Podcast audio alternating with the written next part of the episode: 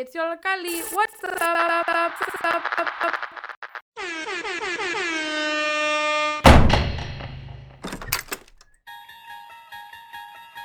Welcome, we are presenting another episode of CPS. Cruel Public Schooling.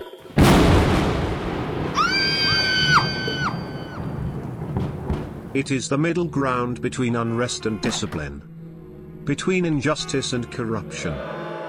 And it lies between the pit of a student's fears and the summit of their knowledge. This is the dimension of education. It is an area which we call the cruel public schooling. A dimension that intends to scrutinize the CPS system through its core from a student's eyes.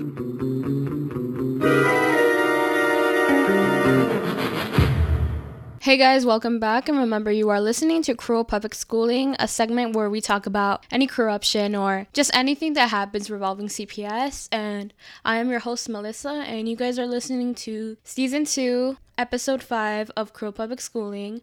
And in this episode, we'll be kind of centering around social work and just what it means to be a social worker in CPS. And the aim is more to how it's been affecting remote learning. I think just it's important to, you know, highlight experiences during remote learning and just different aspects of what, you know, what makes a school.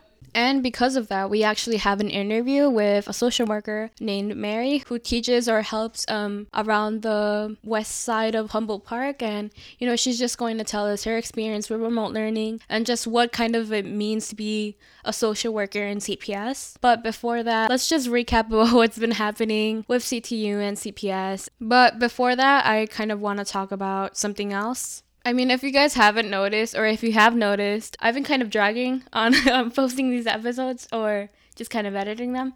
I mean, but you know, stuff happens. I'm a high school student. I'm almost about to graduate. I'm kind of like not saying I'm like focusing on other things because that's very selfish. It's just a lot has been happening, and like I think every student during this remote learning process, or I don't know, it's just been kind of stressful. But you know, we're all good. Finally uploading, so yeah.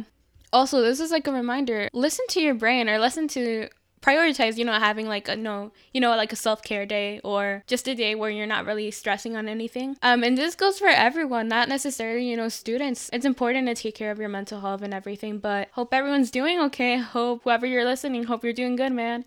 But anyway, let's just talk more about what has been happening with CPS and CTU and you know all that. So, so during the month of January, around the end of January, you know, CTU and CPS were kind of considering either opening, reopening schools and just setting out, you know, complete guidelines about what's been happening and just making sure that it's like the safest way for you to enter school as like either a student or a teacher or other type of worker who, you know, you work in a school. And basically, um, CTU eventually, you know, approved a tentative deal to reopen CPS classrooms.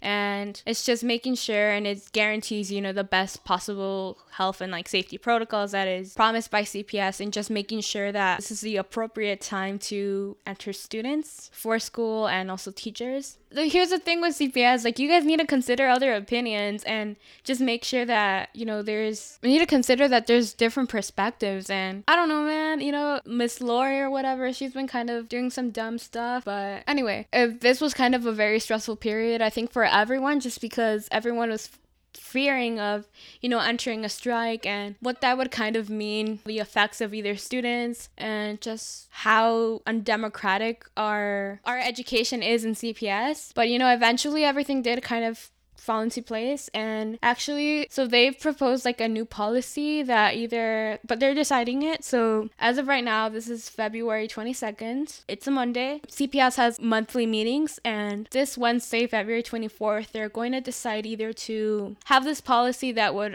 that would mandate like vaccinations as a condition of employment. So basically that you know every teacher had to be every worker step has to be vaccinated. There's really no more information on that. You know everyone's kind of still deciding what it will mean and you know how rushed everything will be because of that. So there's also like a lot of teachers have been coming back to their classrooms, not necessarily having students in their classrooms. As of like Monday today, a lot of teachers have returned back to their classrooms and it's been kind of, you know, 11 months since they've basically kind of either entered their their space of teaching and again, you know, the CTU and just CPS are still in kind of they're still kind of in agreeing on when to actually reopen schools and just how long it will take. And this is very serious because one, it's putting people's lives at risk and just making sure that it's really the appropriate time. But you know, all like pretty much like make sure that everything's fine. And the union is also like, you know, focusing on either negotiating for either for members to receive vaccination before like you know returning to school and just exactly like the certain type of protocol that will be held you know during school. But um you know a lot of kids have actually returned back to school and that either includes pre-k or kindergarten or just students who require special needs either by special education and all that. And also just students who just really don't have like an area to study they don't have internet in their house or a caretaker or anything you know they're in school basically. But technically as of right right now, kindergarteners through like fifth grade, they're intended to enter schools on March 1st, and staff and also sixth grade through eighth grade will come back on March 8th. And you know, they haven't really decided on what's kind of the aim for either high school students or if it's the appropriate time. I mean, as a CPS student, like as a student, um, I don't know. I I mean COVID is technically declining, but to me that seems very unlikely and just having that hybrid plan, um, I feel like there's a lot of risk and just knowing how a lot of these schools are really outdated. I'm not sure if this is our the appropriate conditions and just to make sure that everyone isn't really risking their lives, especially those who have either elderly family members in their house or just people who like have a have a very high risk of either contacting COVID and just having very detrimental effects of, because of that. This is basically what I've been repeating myself for I think since we started school. Again, this is like now the third quarter and once we enter March, this is basically going to be a year that we have been either on lockdown and and I don't know, to me, these results or what we're seeing change. I mean, it's obviously been kind of improving, but I don't think it's um, unnecessarily like a big change that, you know, we have to adopt to it. But yeah, I mean, come on, we're like almost on our third quarter. So for high school students, that would either be your second semester. That's actually really concerning, just how much of a challenge, you know, remote learning has been for a lot of students. And I mean, it's for me, it's kind of impressive that like a lot of kids who have been able to handle this. And you know even if you don't necessarily handle it like this is a very not impressive but this is like a reality where we have to kind of deal with everything. And it's just kind of alarming and shocking about just who would have like expected this. But anyway that's kind of it for cps and ctu obviously i'll be sure to inform you guys if there was any changes or anything that will be happening you know but either way, um, obviously, let's get more into the topic of the whole premise of this show.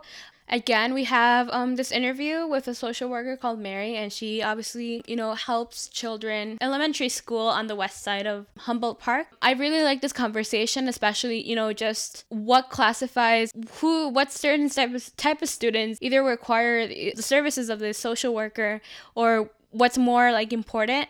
And, you know, as she mentioned in the interview, she said that they prioritize kids who require, you know, special education because because of the lack of social workers they have and they're kind of either leveling out the type of like necessities each student have. So I definitely think that's very interesting and just how CPS kind of lacks, you know, the funding that um, requires, you know, a good education, especially being CPS.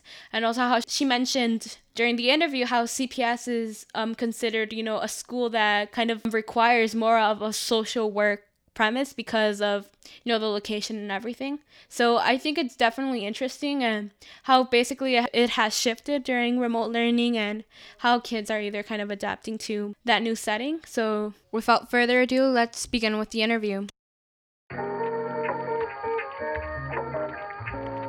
Uh, I'm Mary DeFino, and I am a school social worker at Piccolo Elementary School this year. What do you do, and for how long have you been working in this field?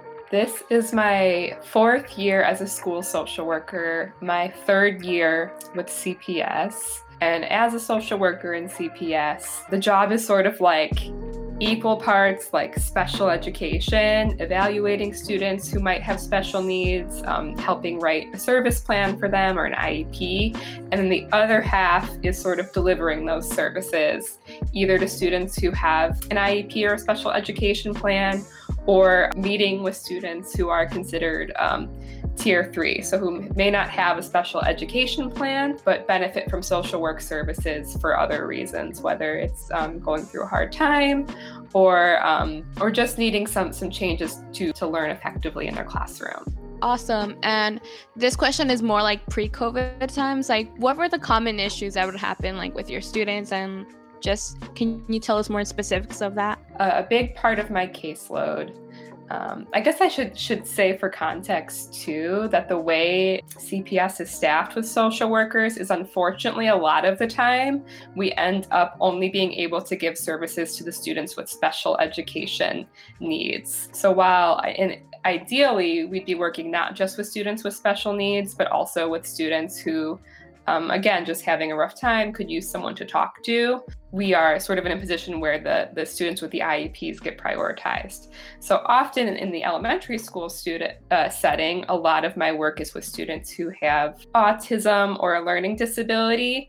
And if if the behaviors stemming from those special needs make it difficult for them to learn, such as for my students with autism, we do a lot of work on social skills. I work with a lot of students who have high anxiety and how to cope with changes in their routine or encountering new experiences. And then in in the uh, older middle school setting, a lot of times it's prep- preparing students to transition to high school, to think about what they'd like to do after school. And then in general, in the past, I've worked with with the counselor a lot in the school to run groups for students who have maybe more unique challenges. So, for instance, I'll run a group on grief for students who have lost a loved one, or for students who may have a parent who's incarcerated. We'll run a group together and create a space where students can connect around those experiences. For the next question, more in specifics and like CPS, is like, do students in CPS receive enough aid or attention when like addressing mental health or any issue that could be affecting their learning? No, the uh, there's a. I'm glad you asked, but there's a um, the National Association of Social Work has a recommended ratio where they think that for every 250 students in a school there should be one social worker. If that school is in an area that's considered to be high trauma, which the majority of CPS schools are considered to be in areas that are high trauma, the National Association of Social Work recommends one social worker for every 50 students. Currently, the CPS ratio, I will say it's gotten a lot better this year following the strike, but currently it's approximately, I would guess, one social worker for every 600 students. So, unfortunately, we're not even close to where we should be. And, and that's the same, very similar for other fields like counselors and psychologists, unfortunately, very understaffed. And since CPS is legally required to service the um, students with IEPs, again, unfortunately, a lot of students don't get the services they need if if they don't have that IEP. This is now going more like more related to during remote learning. Like, how does counseling as a social worker work during remote learning, and like, can you tell us more on the process of that? Yeah, I will say I'm definitely still figuring it out myself, but I think right now we've gotten to a really good place. And I'd be curious to hear about your experience. But I think that, especially in my elementary school, students now have a really good sense of the schedule and the technology and are in a place. I'm, I'm really grateful for my principal who has made our school schedule very flexible um, so that students don't have too much screen time. They're able to take breaks and to come to school when, when they're able without suffering uh, grade wise. And in terms of social work, at the beginning of the year, I made a point to sort of like call every single parent that I work with and let them know that we were going to be flexible with each other and that social work could look however they and their student wanted it to. And for a lot of students, um, especially my younger students, they have really liked. We usually do social work in small groups for most of my students. And since we've been together for three years now, that's a very like safe space for them to know they can log on and see those same two students and they have a lot of history together.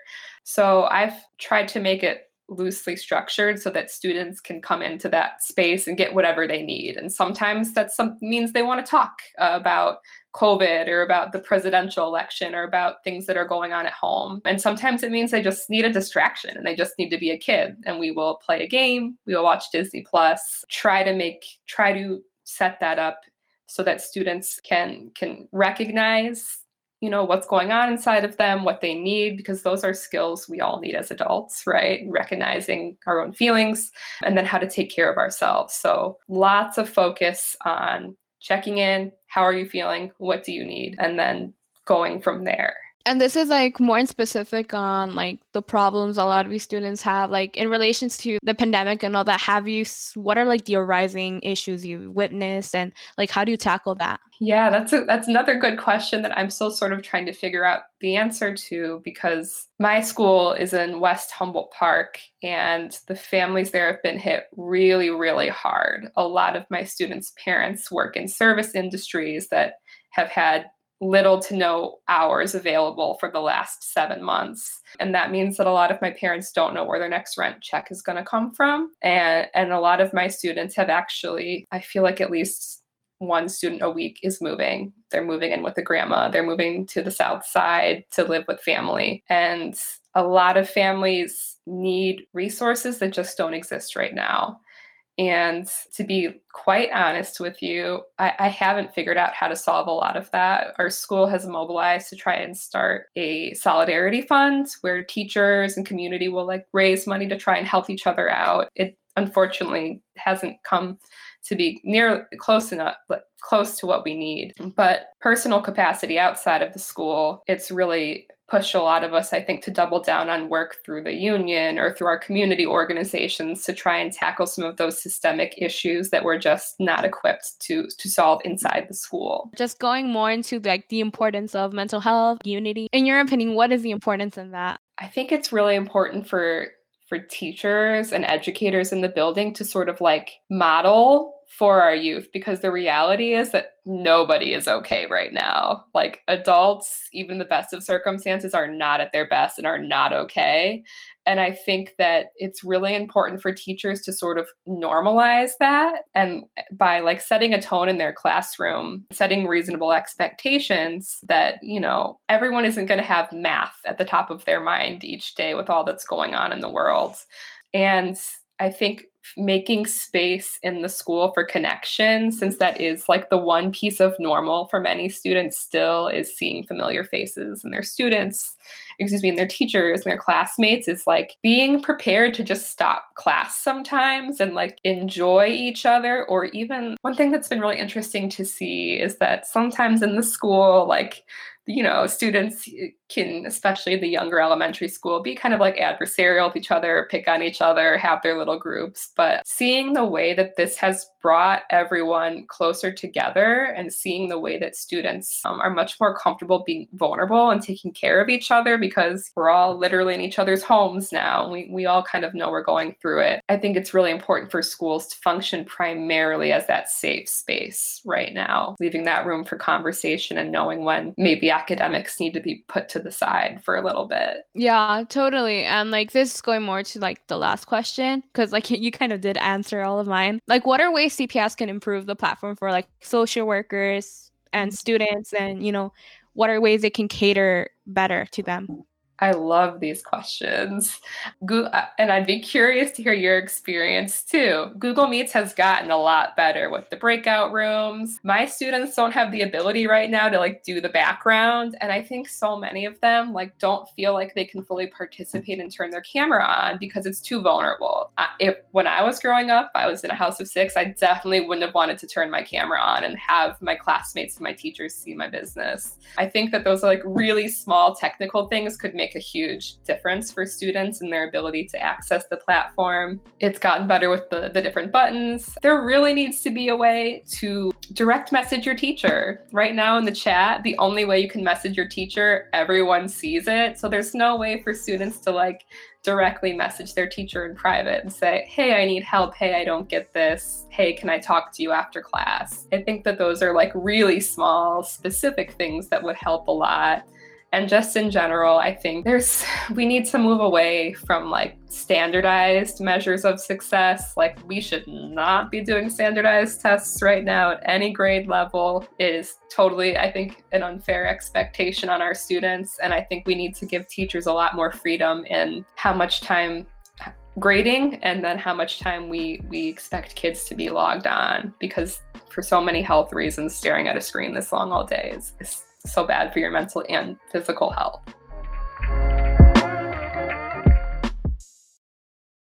And welcome back. Remember, you are listening to Cruel Public Schooling, and I am your host, Melissa. So I really hope you enjoyed this interview. I definitely did. And, you know, just what she mentioned is definitely something that, even if it wasn't during remote learning or anything, you know, this is very true. And just how much CPS lacks in, you know, staff and just requiring these certain services. And obviously you could just be saying, you know, we don't have enough funding for this, but just consider how how little funding is given to CPS and how like example for example like CPD is overly funded and clearly you know that money can be reallocated to you know proper service proper like counselors or social workers and this is just like a reminder of like you know what happened almost a year and a half ago around like October October 2019 where you know teachers continued to strike and it was because of the lack of resources a lot of teachers were receiving. Just also lack of staff you know social workers counselors and all that.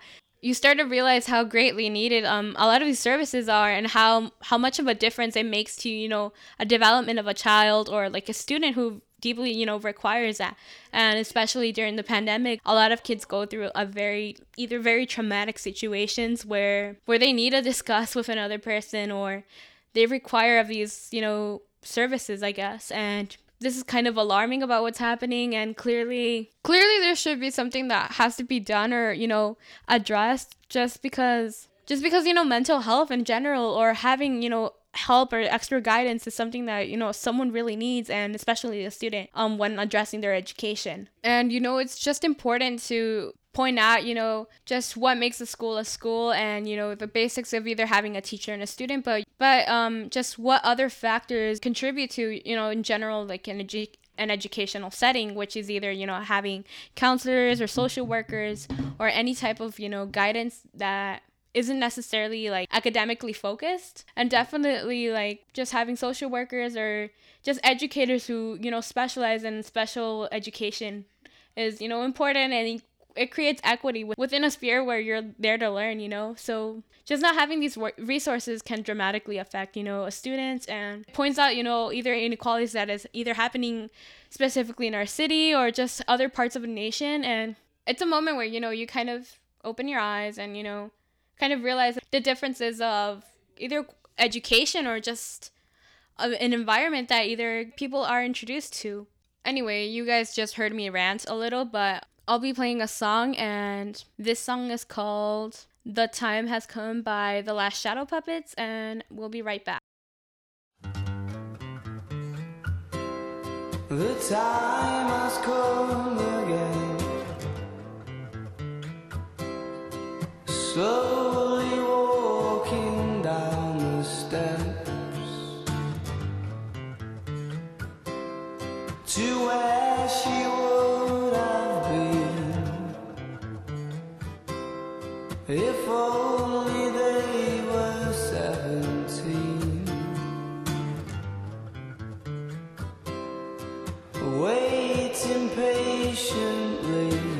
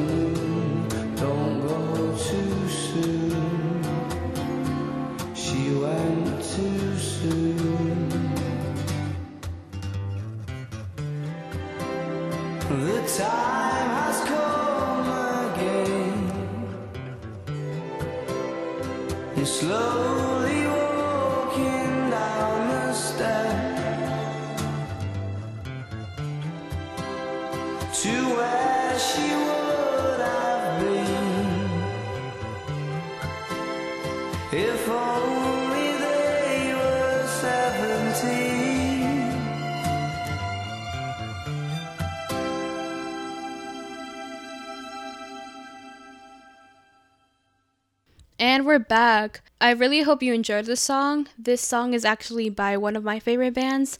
And next up we have Dumb by Nirvana. And I I feel like I should share this song because I have had it stuck in my head and I feel like you guys should have it stuck too. I'm not like them. The sun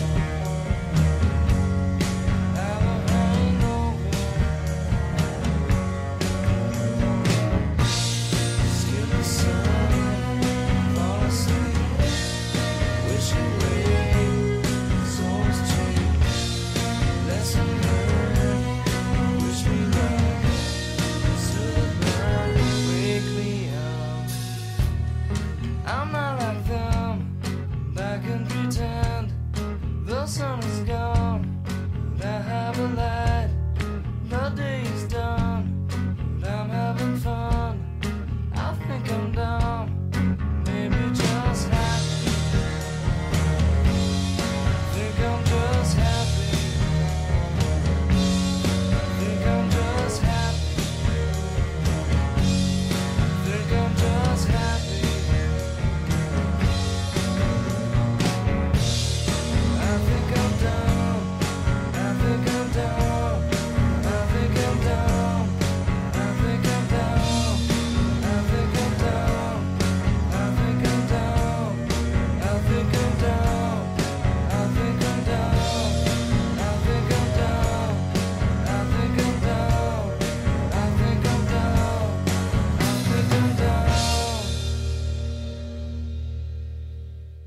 And that was done by Nirvana, and we are actually reaching our end of this episode. Uh, just a reminder, this is the last episode of season two, so we are in episode five, and it was just really fun, you know, really diving deep into what remote learning is and just kind of researching what it is for, you know, each type of person. So, so yeah, it was a pleasure to have you all for this season, and Remember, you are listening to Cruel Public Schooling, and I am your host, Melissa, and this is the end of the show. This was another episode of CPS. Cruel Public Schooling.